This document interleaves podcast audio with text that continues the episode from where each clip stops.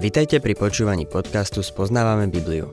V každej relácii sa venujeme inému biblickému textu a postupne prechádzame celou Bibliou. V dnešnom programe budeme rozberať biblickú knihu Izaiáš.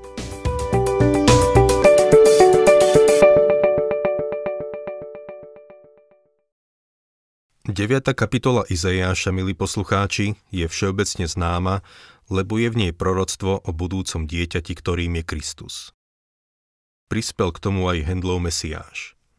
Vždy si toto Hendlovo dielo značením vypočujem, najmä pasáž s textom Jeho meno bude obdivuhodný radca, mocný boh, väčší otec, knieža pokoja. Kapitoly 7 až 12 obsahujú proroctvá z obdobia vlády kráľa Acháza. Jediný zlý kráľ, ktorý panoval počas Izajášovho pôsobenia, bol Acház. Izaiáš začal prorokovať v čase smrti kráľa Uziu, ktorý vládol 52 rokov a bol to dobrý kráľ. Po ňom sa stal kráľom Jotám, Uziov syn, ktorý bol takisto dobrý kráľ. Potom nasledoval Acház, Uziov vnuk a Jotámov syn. Bol to zlý kráľ a okrem toho aj falošný pokrytec. Izaiáš vyriekol tieto proroctva o Mesiášovi práve počas vlády Acháza.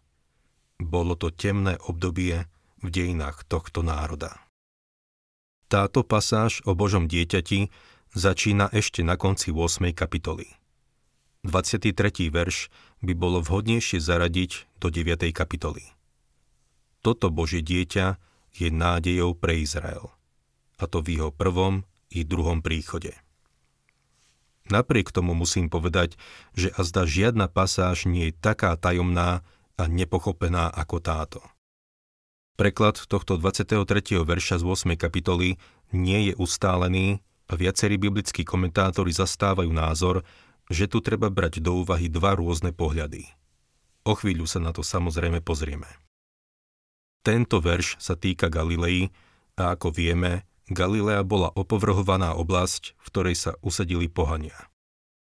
Pán Ježiš obišiel Jeruzalem to snobské náboženské centrum tej doby.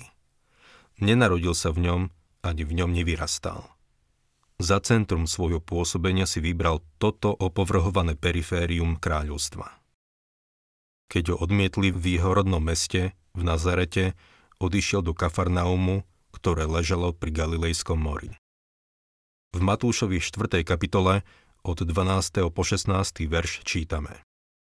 Keď Ježiš počul, že Jána uväznili, odobral sa do Galilei.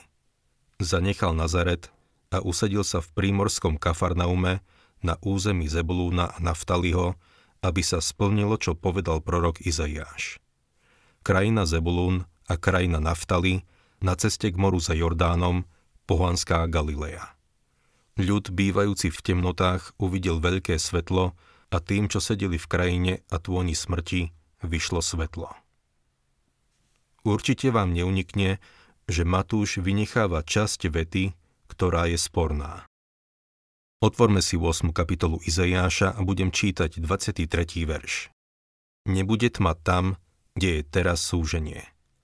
Predtým bola znevážená krajina Zebulún a Naftali, potom sa však preslávi prímorskou cestou za Jordánskom a pohanskou Galileou. Otázka znie, má to byť Predtým bola znevážená krajina Zebulun a Naftali, potom sa však preslávi prímorskou cestou, alebo ako vidíme napríklad v roháčkovom preklade, tam prvého času ľahko doložil svoju ruku na zem Zabulona a na zem Naftaliho, ale posledného ťažko doloží na cestu k moru za Jordánom. Jeden možný preklad hovorí o tom, že tá krajina sa preslávi a druhý, že potom bude ešte viac znevážená. S týmto odlišným prekladom sa môžeme stretnúť aj v iných jazykoch. Je ťažké pochopiť, ako by oba preklady mohli byť ustálené, ale verím, že táto záhada má svoj dôvod. Ten prvý preklad sa vzťahuje na prvý príchod Krista, ktorý bol z časového hľadiska v ďalekej budúcnosti. On skutočne tú oblasť preslávil. Zebulún a Naftali boli na severe – Naftali sa rozprestieral pri západnom brehu Galilejského mora a Zebulún s ním susedil na západnej strane. Nazaret bol v Zebulúne a Kafarnaum bol v Naftalim.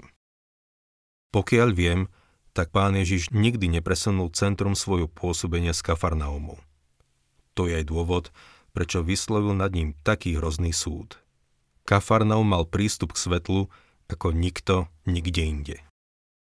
Ten druhý preklad by sa týkal nedalekej budúcnosti, ktorá sa naplnila, keď Boh dovolil, aby túto severnú časť krajiny najprv napadli sírčania, a to relatívne ľahko, a potom na nich doľahlo oveľa ťažšie súženie, keď boli odvlečení do asýrskeho zajatia. Verím, že Duch Svetý ponechal obe interpretácie zámerne. Obidve sú pravdivé. Prejdime k 9. kapitole a budem čítať prvý verš. Ľud, čo kráča v tmách, uvidí veľké svetlo, nad tými, čo bývajú v krajine temnoty, zažieri svetlo. Bez ohľadu na preklad predchádzajúceho verša je zrejmé, že ľud, ktorý žil v opovrhovanej Galilei, kráčal v tmách pohanstva a náboženských tradícií. Bolo to miesto, kde sa stará zmluva a pohanstvo navonok miešali a mixovali. Keď v tej oblasti pán Ježiš začal svoju službu, ľudia uvideli veľké svetlo. Videli pána Ježiša Krista, svetlo sveta. Ján píše v 8. kapitole v 12. verši. Potom k ním Ježiš znova prehovoril. Ja som svetlo sveta. Kto mňa nasleduje, nebude chodiť v tme, ale bude mať svetlo života. Toto sa naplnilo pri jeho prvom príchode. Myslím si, že môžeme bezpečne povedať, že prvé dva prečítané verše sa vzťahujú na pánov prvý príchod. Akého obdobia sa však týkajú nasledovné verše? Podľa niektorých vykladačov Biblie je medzi prvým a druhým veršom časová medzera istý interval. Druhý verš sa teda vzťahuje na Kristov druhý príchod, ako budeme vidieť. Rozmnožil si ich jasot, zväčšil si ich radosť. Radujú sa pred tebou, ako sa raduje pri žatve, ako sa jasa pri delení koristi. Národ sa rozmnožil a ľudia boli náboženskejší, ale radosť sa vytratila. Mali veľa náboženstva, ale nemali Krista. Bolo to obdobie veľkého jasotu, ale chýbala skutočná radosť. Medzera medzi prvým a druhým veršom už trvá 2000 rokov. Prečo Izaiáš nepovedal žiadne proroctvo o tomto období?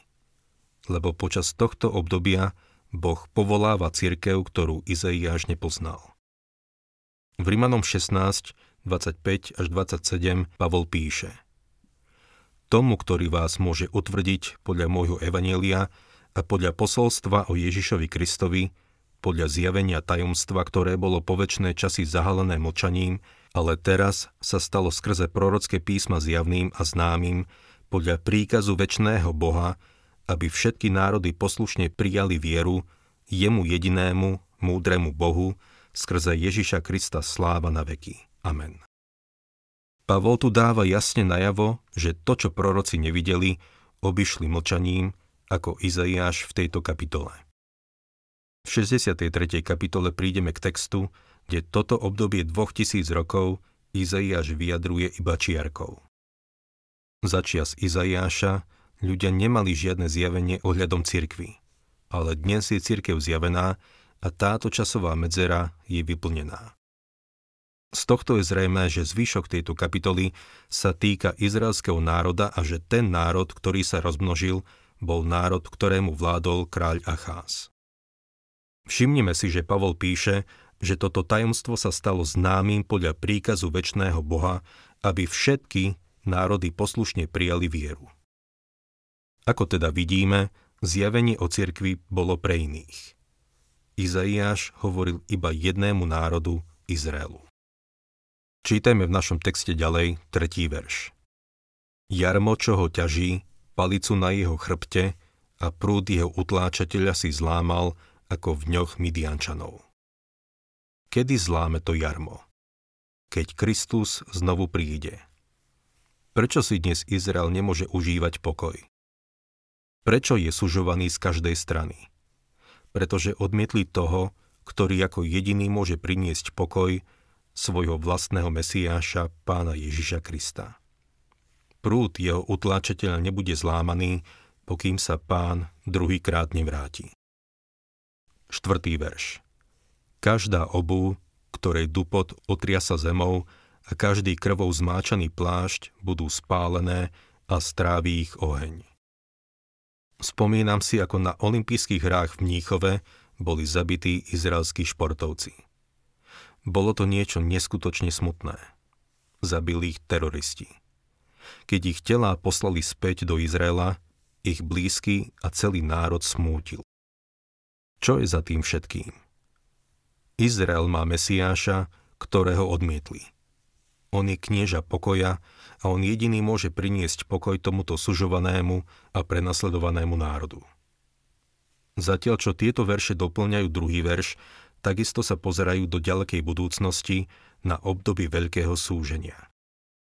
V nasledujúcich veršoch vidíme proroctvo o príchode Mesiáša.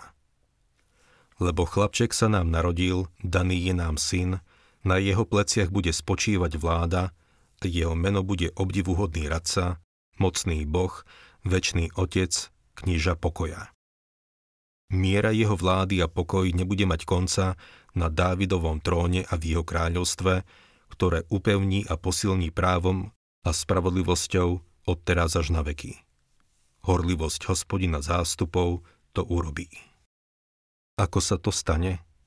Horlivosť hospodina zástupov to urobí. Odkazujú tieto verše na Kristov prvý príchod. Väčšina kresťanov si to myslí, lebo sa citujú na Vianoce. Som si však istý, že sa týkajú Kristovho druhého príchodu, keď sa vo vodzovkách narodí izraelskému národu.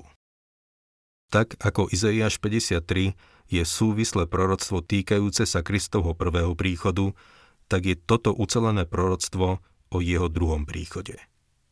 Od druhého verša sa táto pasáž týka Kristovho druhého príchodu. Vyvstáva otázka, ako sa chlapček narodí pri jeho druhom príchode. V prvom rade chcem podotknúť, že pri prvom príchode sa nenarodil nám, izraelskému národu. Izraelský národ ho neprijal. Ján píše, do svojho vlastného prišiel, ale jeho vlastní ho neprijali aj keď sa pri prvom príchode narodil v Betleheme, národ ho neprijal. Iba niekoľko pastierov ho privítalo. Mudrci, ktorí sa mu prišli pokloniť, boli pohania z cudzej krajiny. Keď si tento piatý verš prečítame pozorne, vidíme, že sa nenaplnil pri jeho prvom príchode ani verše 2, 4 a 6. Povedať, že Kristus sa narodí izraelskému národu, sa dá povedať lepšie. Izrael sa vlastne narodí naraz, čo jasne vidíme v poslednej kapitole Izejáša. Tam čítame. Prv než prišli bolesti, porodila.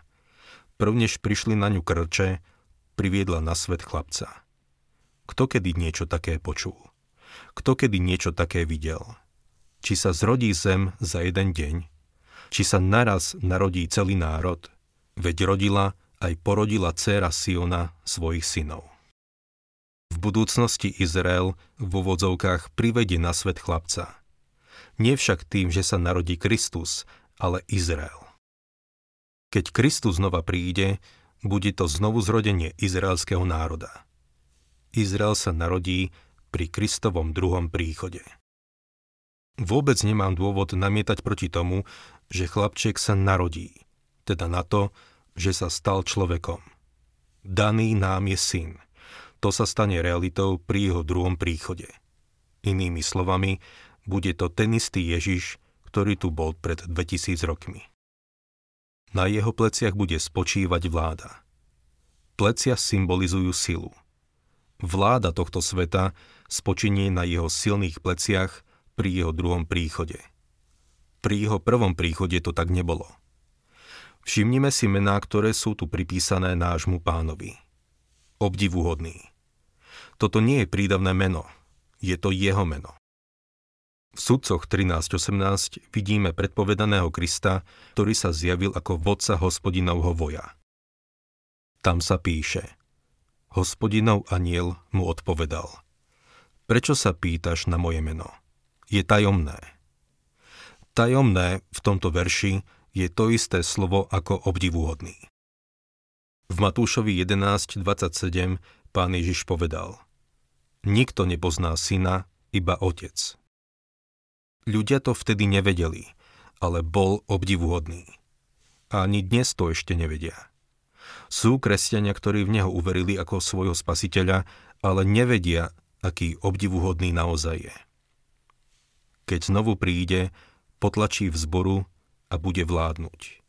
Jeho meno je obdivuhodný. Radca.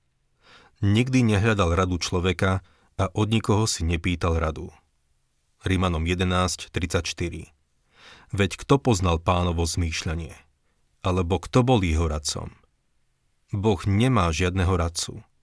Pán Ježiš Kristus si nikdy nezavolal svojich učeníkov, aby sa ich spýtal. Počujte, čo si myslíte, že by som mal teraz robiť? Nič také v písme nenájdeme. Pán Ježiš si ich zavolal a povedal im. Toto urobíme, lebo toto je vôľa môjho Otca. Kristus sa nám stal múdrosťou. Väčšina z nás nie sme veľmi múdri. Potrebujeme, aby nám pomohol. Mocný Boh. Hebrejské slovo pre toto meno je El Gibor. Jemu je daná všetka moc. On je všemohúci Boh. To malé dieťa, ktoré bezmocne ležalo v Márínom lone, držalo pokope celý svet. Povedal, daná mi je všetka moc na nebi aj na zemi. On je mocný Boh. Večný Otec a Viat, Otec väčnosti. Toto jednoducho znamená, že je stvoriteľ všetkého, aj času, aj vekov, aj cieľa, ktorý má so všetkým v ďalekej budúcnosti. Ako Ján napísal v prvej kapitole v treťom verši. Ním vzniklo všetko a bez neho nevzniklo nič z toho, čo jestvuje. V Kolosanom 1.16 Pavol píše Veď v ňom bolo stvorené všetko na nebi i na zemi, viditeľné i neviditeľné, tróny i panstvá, kniežatstva a mocnosti, Všetko je stvorené skrze Neho a pre Neho. A v prvej kapitole Hebrejom, v prvom a druhom verši čítame. Mnoho raz a rozličným spôsobom hovoril kedysi Boh otcom ústami prorokov. V týchto posledných dňoch prehovoril k nám v synovi, ktorého ustanovil za dediča všetkého a cez ktorého stvoril aj svet. Grécke slovo aion by sa malo prekladať ako veky nie svet a o to ide v tomto mene. Večný Otec. Knieža pokoja. Sár Šalohim. Kým sa on neujme vlády, nebude na tejto zemi pokoj. Jeho vláda nie je statická, narastá. Keď Ježiš bude vládnuť, ani jeden deň nebude taký ako druhý. Zasadne na Dávidov trón. Bude to skutočný trón, na ktorý zasadne, keď znovu príde jeho vláde bude dominovať spravodlivosť. Božia horlivosť, nie ľudské pojašené plány, to urobí. Zvyšok tejto kapitoly, verše 7 až 20, sa týkajú vtedajšej situácie za čias Izaiáša a čiastočne sa naplnia v blízkej budúcnosti. Takisto však súvisia s obdobím veľkého súženia, keď sa naplnia úplne. Boh bude nadalej trestať tento národ a všetky národy, ktoré sa mu otočili chrbtom, kým sa znovu nevráti. Dnešní ľudia to neradi počúvajú. Radšej by počúvali niečo príjemnejšie. Pozrite sa do učebníc dejepisu a presvedčte sa, čo sa stalo s Izraelom a ostatnými národmi, ktoré opustili Boha. Ich príbeh je smutný a biedný. Obávam sa, že takisto žijeme v národe, ktorý je zrelý na trest. Ak by sme tomu trestu unikli, boli by sme jediným takým národom v dejinách.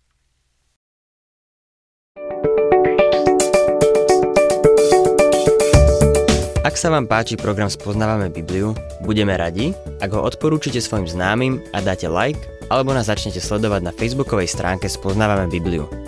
A ak vás niečo oslovilo alebo zaujalo, napíšte nám cez Facebook alebo na adresu spoznávame.bibliu zavinač gmail.com.